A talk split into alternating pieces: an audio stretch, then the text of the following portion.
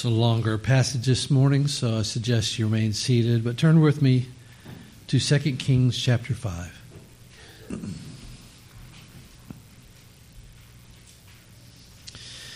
Naaman, commander of the army of the king of Syria, was a great man with his master and in high favor, because by him the Lord had given victory to Syria. He was a mighty man of valor, but he was a leper. Now the Syrians, on one of their raids, had carried off a little girl from the land of Israel, and she worked in the service of Naaman's wife. She said to her mistress, Would that my Lord were with the prophet who is in Samaria. He would cure him of his leprosy. So Naaman went in and told his Lord, Thus and so spoke the girl from the land of Israel. And the king of Syria said, Go now and I will send a letter to the king of Israel. So he went, taking with him ten thousand, ten talents of silver, six thousand shekels of gold, and ten changes of clothing. And he brought the letter to the king of Israel, which read, When this letter reaches you, know that I have sent to you Naaman, my servant, that you may cure him of his leprosy. And when the king of Israel read the letter, he tore his clothes and said, Am I God? To kill and to make alive, that this man sends word to me to cure a man of his leprosy? Only consider and see how he is seeking a quarrel with me. But when Elisha, the man of God, heard that the king of Israel had torn his clothes, he sent to the king, saying, Why have you torn your clothes? Let him come now to me, that he may know that there is a prophet in Israel. So Naaman came with his horses and chariots and stood at the door of Elisha's house. And Elisha sent a messenger to him, saying, Go and wash in the Jordan seven times, and your flesh shall be restored, and you shall be clean.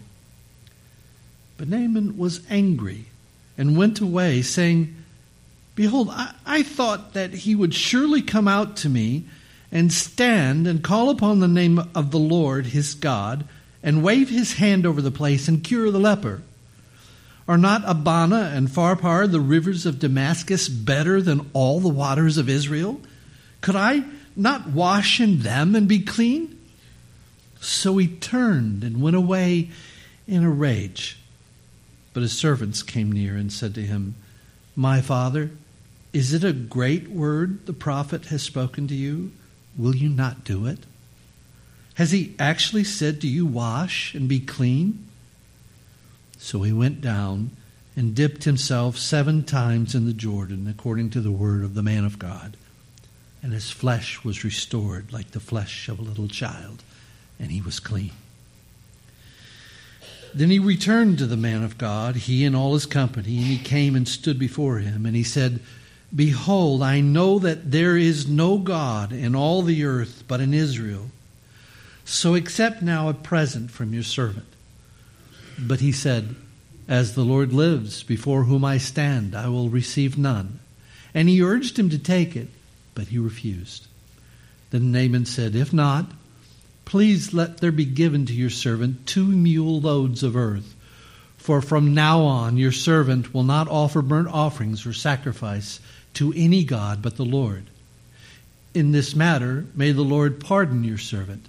When my master goes into the house of Rimmon to worship there, leaning on my arm, and I bow myself in the house of Rimmon, when I bow myself in the house of the Rimmon, the Lord pardon your servant in this matter. And he said to him, Go in peace. But when Naaman had gone from him a short distance, Gehazi, the servant of Elisha, the man of God, said, See, my master has spared this Naaman the Syrian, and not accepting from his hand what he brought. And as the Lord lives, I will run after him and get something from him. So Gehazi followed Naaman, and when Naaman saw someone running after him, he got down from the chariot to meet him and said, Is all well? And he said, All is well. My master has sent me to say, There have just now come to me from the hill country of Ephraim two young men of the sons of the prophets. Please give them a talent of silver and two changes of clothing. And Naaman said, Be pleased to accept two talents. And he urged him and tied up two talents of silver in two bags with two changes of clothing. And he laid them on two of his servants and carried them before Gehazi. And when he came to the hill, he took them from their hand and put them in the house. And he said to them, and he sent the men away, and they departed. He went in and stood before his master, and Elisha said to him, Where have you been, Gehazi? And he said, Your servant went nowhere. But he said to him, Did not my heart go when the man turned from his chariot to meet you? Was it a time to accept money and garments, olive orchards and vineyards, sheep and oxen, male servants and female servants? Therefore, the leprosy of Naaman shall cling to you and to your descendants forever.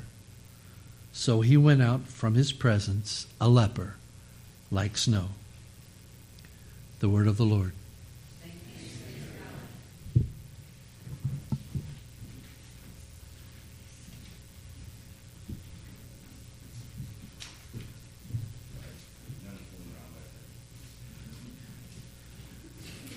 For those of you who were able to see, apparently one of the AC things fell because Zach was messing around. So today, we are, uh, as we're making our way through the Elijah narrative, uh, we're focusing on uh, the notion of grace. Because the story before us is a story about how God's grace unfolds uh, through a number of different reactions to that grace. Grace is something that's pretty important to us as part of the Reformation, is it not? We speak of sola gratia that we are saved by grace alone. Well, what is grace? We often define grace as unmerited favor, God's kindness to us that we don't actually uh, deserve, that we haven't warranted in any way. But being able to define grace is not necessarily really um, having a good grasp of grace. Grace can be hard to see, grace can be hard to understand, and grace can be very difficult to receive. And so we're going to explore five different acts that happen in our passages. Different people respond in different ways at different moments to God's grace being uh, extended in the midst of that. And as we do that, we're also going to uh, talk a little bit about the story of Catherine Butler. That's kind of a modern day demonstration of some of the things that are playing out in our story. Catherine Butler uh, is an accomplished critical care surgeon, or at least she was at the beginning of our story. She had uh, graduated from elite schools and gone into a, a, good residency, and now is a trauma surgeon. Right? One of these people that you have the, uh, the shows like ER or Grey's Anatomy, right? Dramatize, uh, high paced. You know, when lots of cases come in, it can be very difficult. Quick decisions have to be made. And as that critical care surgeon, she had one night in particular that was uh, decisive for her. She looks back on it as a turning point in what she experienced. And it's a little bit of a hard story. And sometimes I struggle with how hard a story we engage in because of the mixed ages that we have here. But I'll also point out that what we're going to engage is no more difficult than what's actually in the scripture passage that we're reading. And so I'll help you to see that as we proceed. But Catherine's story on this night begins with her working on a trauma case. Uh, a couple had come into the ER. They were a 22 year old husband and wife. They had uh, someone had broken into their home, and they had been brutalized with a baseball bat.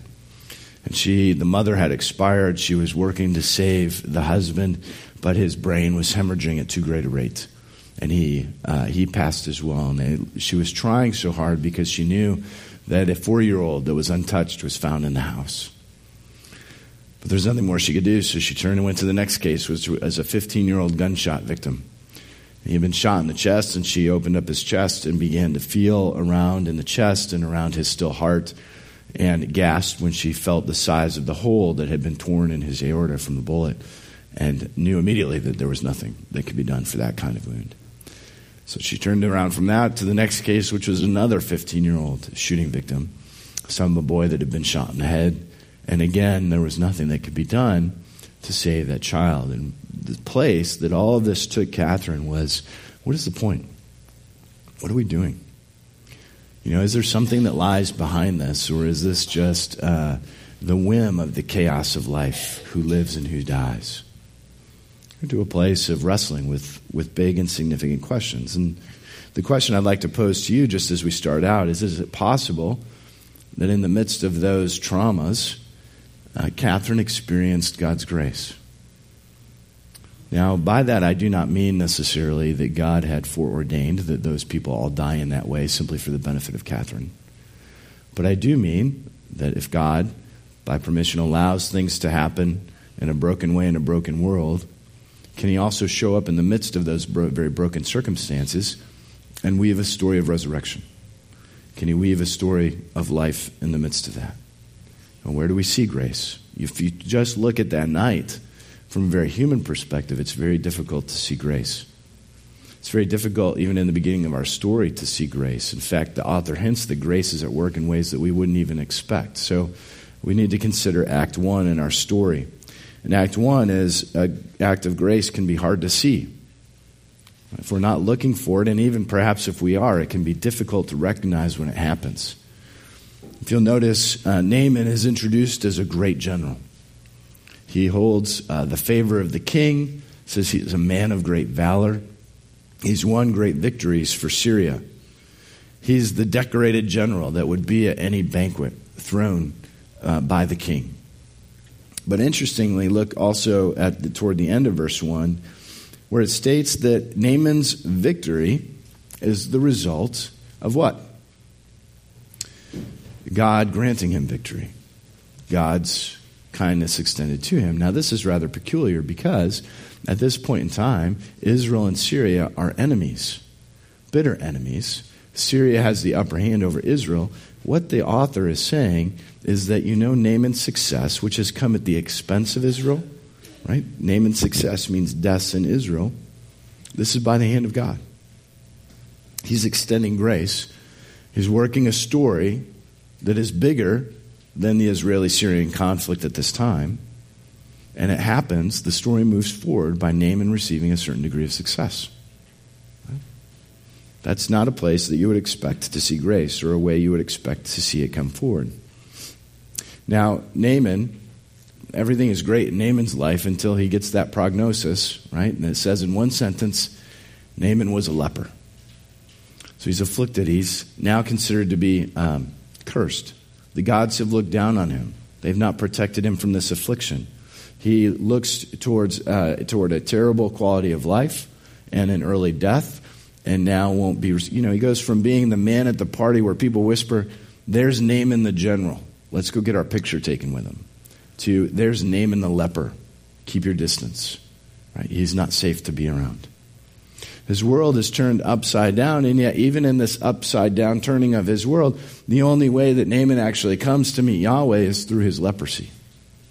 So, again, we see grace in a place that we would not expect it. And in this first act, we see grace in another place we would not expect it, expect it which is through a little slave girl. Right? Taken into custody on a Syrian raid in Israelite villages, um, taken to be a domestic slave to Naaman's wife. And you would think there would be a little bit of bitterness there. That when she hears that Naaman has less leprosy, she might say, I'm going to go eat a cake and light a candle and celebrate that Naaman has leprosy. He's stolen me from his home. But instead, she goes to her master, uh, the Naaman's wife, and says, You know, if only there was a way for Naaman to get to Samaria, where in Israel there's a prophet who's known to heal these sorts of things. Instead of cursing, she blesses. She still believes, even in the midst of her condition, that Yahweh is the God who grants real power to the prophets. A remarkable start to the story. Three places where you'd say, there's no grace, right, in somebody beating Israel. There's no grace in somebody getting leprosy. There's no grace in someone being stolen from their home and being made a slave girl. And grace is pouring out of the story already. Right? Opportunity for God to write a new story in the midst of these acts of grace that are hard to see. Now, this leads us to Act 2. In Act 2, the notion is if grace is stressful, then you misunderstand it. How do we see this? Uh, the Naaman goes to his king. He's got to get permission to go to meet this prophet. And the king not only, right, we already know that Naaman stands in favor with the king, so the king not only grants permission, he says, I'm going to send you with a bunch of money, and I'm going to send you with a letter that recommends you uh, from me uh, to the king of Israel so that he'll help you out and do what needs to be done. And so uh, you see a little bit of that letter in chapter 5, uh, verse 6. And he brought the letter to the king of Israel, which read, When this letter reaches you, know that I have sent to you Naaman my servant, that you may cure him of his leprosy. Right? No big deal. King of Israel, uh, not winning against me, king of Syria. I have a little problem. There's Naaman my servant. He has leprosy. Please take care of it. I think that's a pretty big request. I think, what would the king of Israel do? How should he think about this? Is this opportunity for God's grace? Well, the king of Israel certainly doesn't see it that way. He freaks out. If you look at verse 7, when the king of Israel read the letter, he tore his clothes and said, Am I God to kill and to make alive that the man sends word to me to cure a man of his leprosy? Only consider and see how he is seeking quarrel with me. The king of Israel, undone by the request, presumes that it's simply a pretense for war. When he sends Naaman back with leprosy and said, I'm sorry, I can't cure your man, the king of Syria will say, Well, okay, then we're coming to go to war against you again. You would hope, though, that the king of Israel, the king of God's chosen people, might instead say, Well, perhaps this is opportunity for grace. You know, it's not in my power to heal but it's in God's power to heal. And the least I can do is send you to Elisha, who is God's prophet, and perhaps something can be done. You see, the problem with the king of Israel is there's this opportunity that grace could work that is presented to him, but he concludes, he assumes that he is responsible to make the grace happen. He's responsible, right, to actually manufacture the act of grace. He's not really paying attention to who is the actor of grace, the person behind the grace. We're going to find as we continue to move forward that that's a decisive element between the people who understand and respond appropriately to God's grace and those who don't. There are those who are simply concerned with the act of grace, but there are those who understand that the act of grace is something that is secondary to meeting the actor of grace. And here the king has no expectation, no faith that the actor of grace might do something. He assumes that the act is on him, and it stresses him out significantly. Now, some of you know this stress in one of two ways. The first way is when you think that you are responsible for grace transforming your own heart. Right? You say, Yes, of course, I'm justified by grace. God has saved me, and now I am responsible to make myself holy. So you come up with rules, you come up with, uh, you often whip yourself in the back, you know, proverbially, you know, uh, metaphorically speaking, because you punish yourself and you think, I'm not as holy as I should be, I will make myself more holy. And you aspire to do something that's not actually in your power to do. Now, listen, I'm not, discipline is important. And discipline is something that you're called to. But your discipline must begin with the actor of grace. It must begin, as Augustine would begin, by saying, God, give what you command, because I'm not able to manufacture what you command. I am lifeless, and my stone of heart must be made stone of flesh. Let me labor, but let me labor out of the power of your spirit that I might be transformed. And that's liberating, right? To assume that you manufacture the grace that is necessary to make yourself more holy is something that will crush anyone, right? Again, you're focusing on the act of grace that you would make rather than the actor of grace. And the other way that you may be exhausted or stressful is not so much that you're worried about making yourself holy, but if you're someone who is prone to leap into situations that are desperate and need help, right, and you want to sacrifice on behalf of those situations, you may do this professionally. Right? People who go into social services, public services, ministry, things of that nature often have this bent. And something comes to the to the fore that is tragic or needs help or some issue of suffering. And you do, you, you launch in and you pour yourself into it. right? You lay everything down and make all kinds of sacrifices. Why? It's very stressful because you think you're responsible for creating the grace that's necessary to change that situation. And you can't create the grace necessary to change that situation. This is one of the hardest lessons that I had to learn in ministry. And I, it's interesting, I don't know very many, I can't think of a pastor I know who didn't learn this the hard way. When you go into ministry, you think, oh, yes, I'm going to be this tool of God that affects all of this change. And I'm going to affect all of this, this grace. Right? And it's very stressful because I'm not paying attention to the actor. I'm paying attention to the act, and I want to take part of the credit for the act. Well, eventually you get buried by that because you can't do anything of what you aspire to. And you learn that the greatest thing you can do for anyone is to give them Jesus. Right? The best thing that I can do is point you to the Lord. Now, I can't, I can't make you go there, and I can't make you kneel, and I can't make you confess. I can't make you repent. Right? But I can point you in the direction of where you need to go, and that is the greatest thing that you can do for one another. That is a hard lesson to learn, but once learned, it's incredibly liberating. Right? I don't pretend anymore to be able to do something for people that I'm incapable of doing. Instead, I rely on the actor of grace rather than some act of grace that I think that I can manufacture in the life of someone. This is the challenge uh, that we're continuing to try to unpack is missing the actor for the act of grace. And this leads us into Act 3, which is that grace is healing. Right? Grace, when it pours out, is, has a healing quality to it. Now, we see this, of course, in the story of Naaman. If you look at chapter 5, verse 10, uh, Naaman finally gets to Elijah. Elijah won't come out and meet him face to face. That could be because uh, he's unclean, having leprosy. It could be because Elijah's trying to teach him a lesson. I don't really know, but he just he sends a messenger and gives him these instructions. Elijah sent a messenger to him saying, Go and wash in the Jordan seven times, and your flesh shall be restored, and you shall be clean. Simple enough. Go dip in the Jordan River seven times, and your leprosy will be gone. You think Naaman, having suffered from leprosy, might say, Okay, easy enough. I'll go get busy about that. Instead, he's not. Uh, He's not agreeable. Not only is he not agreeable, he's angry. Right? Here's somebody telling you how to be free from your leprosy, and he's mad. Look at verse 11. But Naaman was angry and went away, saying, Behold, I thought that he would surely come out to me and stand and call upon the name of the Lord his God and wave his hand over the place and cure the leopard. He says, Aren't there bigger rivers in Syria than there are in Israel? Why would I dip in the tiny Jordan. Naaman is frustrated, right? Because the act of grace isn't significant enough for him. Elijah should have stepped down in person. Doesn't he know who I am? And if this is such a great God, I expect a very impressive act of his power and glory.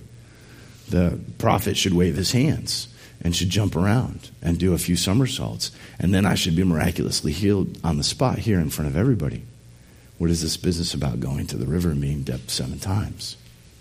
Right? Naaman is consumed with the act that's been prescribed and doesn't think at all, well, maybe if Elijah is representing truly a powerful God, it doesn't matter what the act is. It only matters that I meet the actor. The danger for us as well, the danger for Catherine. Catherine's our surgeon who, having gone through that very difficult night, uh, got off her shift in the morning and she felt bewildered. She got in her car and drove 100 miles. And she stopped on a bridge over a river and got out and was looking at the morning sun on the river. And she got out, she felt to meet God, right? which is kind of interesting because Catherine did not grow up in a particularly Christian home. They did not uh, read the Bible in her home, they did not pray in her home, they seldom went to church. But she found herself questioning really life and existence. And she said, Okay, you know, God, I'm ready for you to meet me here. And she tried to pray, but she said no words would come.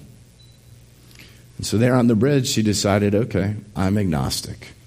I gave God a chance to meet me on this bridge, and he has chosen not to. So I don't believe that he exists. And Catherine, like Naaman, was concerned about the act that God must show up in a certain way. and demonstrate his power in a way that I will be persuaded, and all my fears and doubts will be put away, and I might move forward. Both are missing the actor for the act that they desire. In verse 13 of chapter 5, the servants actually have to persuade Naaman to get into the Jordan. And 13 is hard to translate. Most Old Testament scholars think the gist of the verse is more like this The servants go to Naaman and say, Would you do a great thing if Elijah commanded it? And Naaman presumes to say, Yeah, I'd do a great thing. Why not do a small thing then? Right? What have you got to lose? You already feel humiliated. You could lose your leprosy if he's right. Well, you know, put down your pride and get in the river. And so Naaman concedes. He puts down his pride. He gets in the river. And in 514, you have this beautiful description of God's healing. So he went down and dipped himself seven times in the Jordan, according to the word of the man of God, and his flesh was restored like the flesh of a little child. He was clean. Naaman put aside his pride. He met the actor, right, rather than simply worrying about the act, and as a result, he was healed by grace. It, uh, as Catherine was deciding to be an agnostic and moving forward from that decision, an interesting thing happened to her husband, whose name is Scotty. Scotty lost his job. And Scotty was processing the suffering in his own life right? and decided that he was also going to reach out to God. Catherine had reached out to God in the midst of her suffering. Scotty now reached out to God. But Scotty went about it a different way. He started going to church and he started reading his Bible, and he started having fellowship uh, with the people in the church, and he ultimately came to confess that God is God, that Jesus is true, and he bent the knee uh, to, um, to confess that Jesus is Lord. You see, Scotty, like Naaman, when he finally gets in the river, wasn't concerned necessarily about the act. God doesn't have to show up on my terms. I actually meet him when I show up on the terms He's given to me. And Catherine hasn't learned that yet, but this leads us to Act 4. And Act 4 is that grace invites relationship. Now, it would be actually rather hopeless if you think about it that grace only brought healing. Right? Healing is important, but if you're simply healed of some condition in the present, you're still going to die, and it doesn't mean that you have a relationship with God. So, real grace not only brings healing, but it brings relationship. And we see this in a particularly beautiful way with Naaman. Because Naaman, you've got to love Naaman, right? After he's healed, he comes up out of the Jordan, he's clean, and what does he decide to do? I'm going to pay for this miracle, right? So I'm in a really uncomfortable place here. I'm a very powerful man. I command the respect of thousands of soldiers. And I now owe my life to you, crazy little prophet who lives in Samaria. And so I'm going to give you a lot of money and we'll call a square. Right? This debt will be settled. And Elijah says, No, you can't pay for grace. Grace is free. And it invites you into a relationship, uh, which Naaman understands.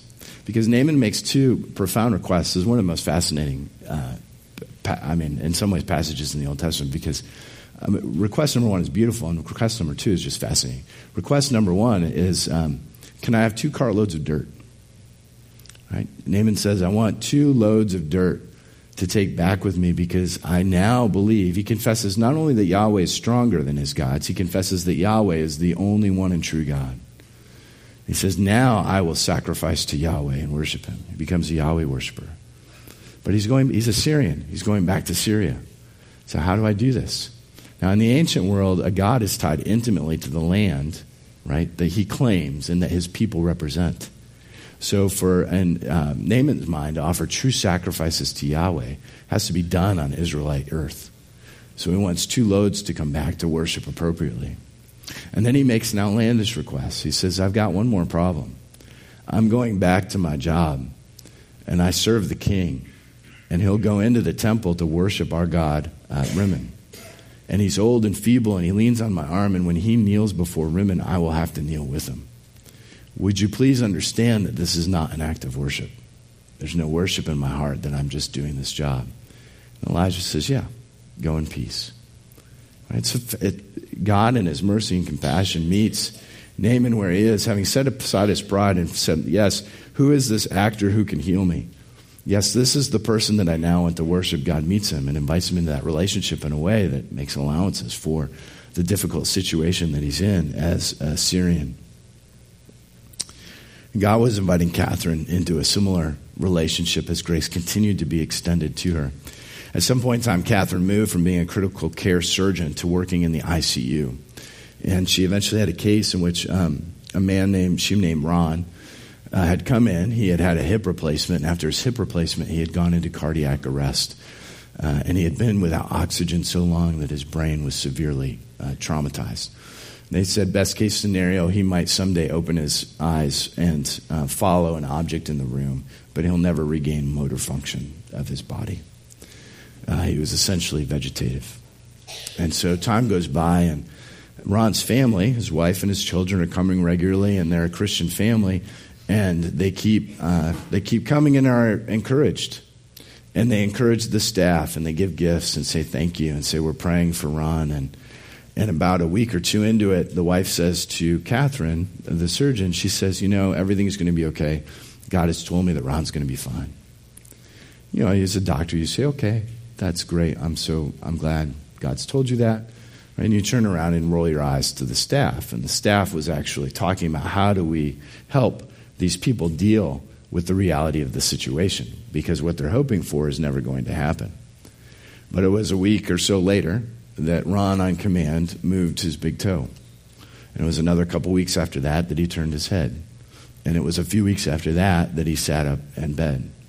And on and on, over months, Ron regained all of his motor functions, which Catherine said in her own terms, from a medical perspective, was a complete miracle. There's no way to explain, given the damage to his brain, how any of that could have happened. Now, she's not even a believer yet. And she says, she starts to say, Was this miracle given by God for me to consider?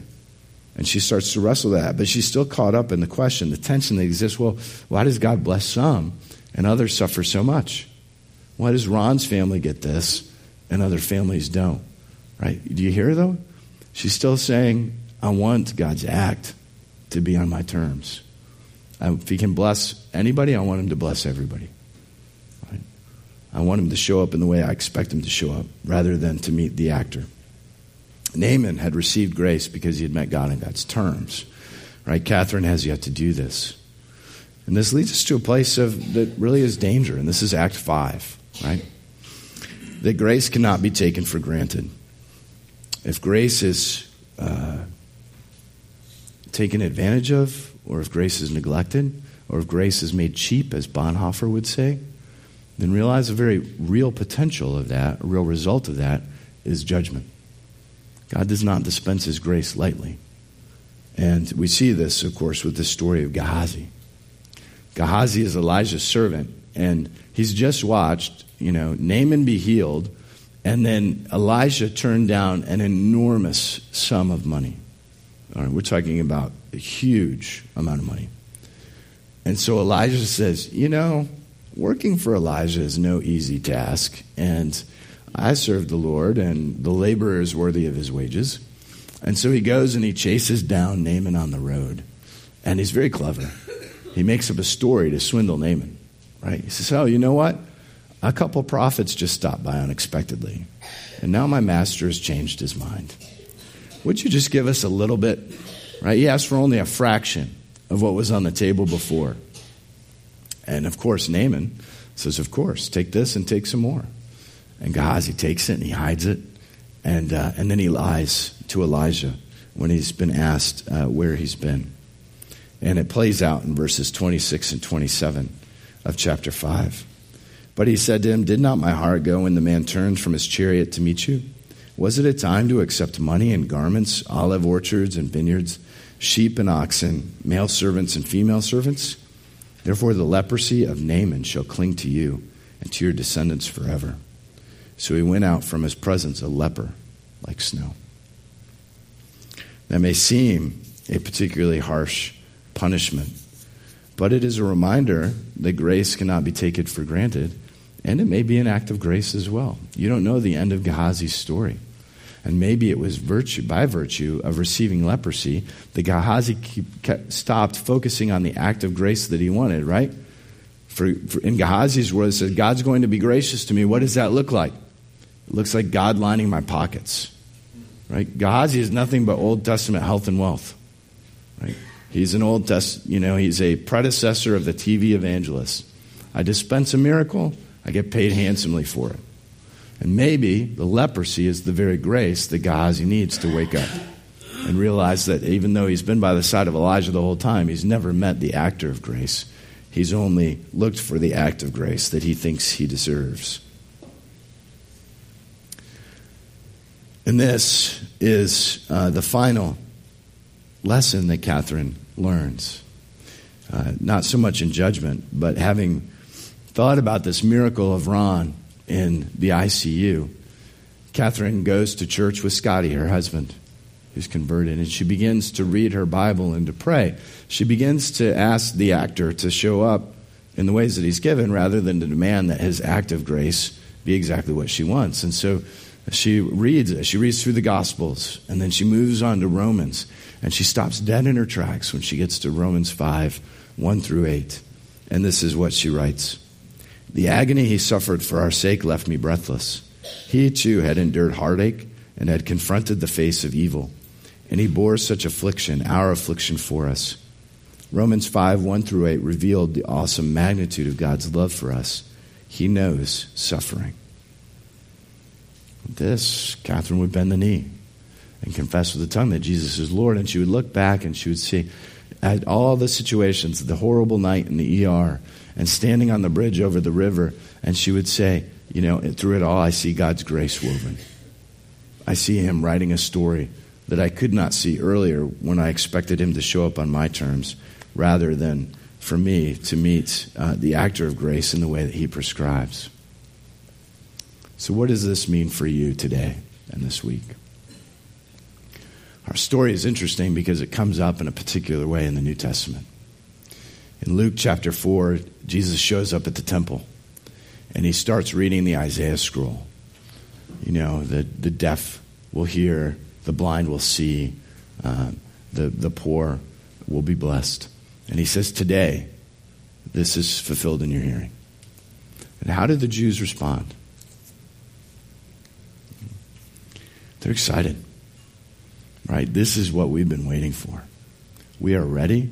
Let's go. We're ready to be blessed. We're ready to hear. We're ready to see. Jesus says, Well, you know, let me just remind you of two other stories. One is the story of Elijah, right? Who raises the son of the widow who's not an Israelite, who's a foreigner, and provides for a widow uh, in famine in, while the entire land was in famine. And don't forget, too, the story of Naaman the Syrian, right? A foreigner who comes and is uh, healed by Elisha, right? And an outsider is made an insider, while Gehazi, the insider, is made an outsider by his leprosy. And the Israelites are sharp. They get it. Jesus is saying, you better think about your excitement and measure it.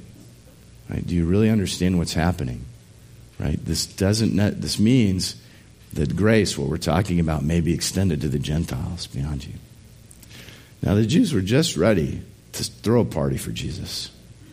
And you go through maybe those four verses to talk about those two stories. And what are they ready to do? It says they take him out, ready to stone him. They weren't a people who were interested in meeting the actor of grace who had shown up right in front of them in flesh and blood.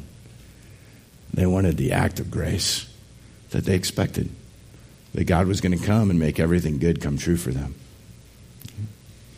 The question for Israel as Jesus shows up is do you want some act of grace that you perceive is either you're either entitled to or is coming to you, or do you want to actually meet the actor of grace? And that's the question to you this morning. As you think about the reactions in this story, do you want to meet the actor of grace? Or are you simply looking for the act of grace that you think you deserve? Let's pray. God our Father, we praise you uh, because you are good and all good things come from your hand. You are gracious because you show kindness to us uh, when we do not merit it. Not only do we not merit it, but we merit destruction. And yet you are kind and forgiving. Would you forgive us for the ways in which we expect you to act in certain ways, and we think grace should play out in a way that benefits us in a particular way? Would you forgive us for having hearts like Gehazi, that when we serve or when we suffer, we think we deserve to be paid for it? Instead, would you help us to have hearts like Naaman, who, uh, surrendering his pride, uh, would, would meet the actor of grace, uh, no matter what is prescribed. So, would you please help us to meet you uh, by being faithful, uh, whether it, it be reading your word or praying or fellowshipping with the saints. In the midst of those acts, may we please meet the actor of grace. We ask that you would give what you command, that we might be what you desire. We ask that you would nourish us this morning. We thank you for the elements of the table and pray that you would build us up in them, uh, for it is grace that gives us life. Thank you. Amen.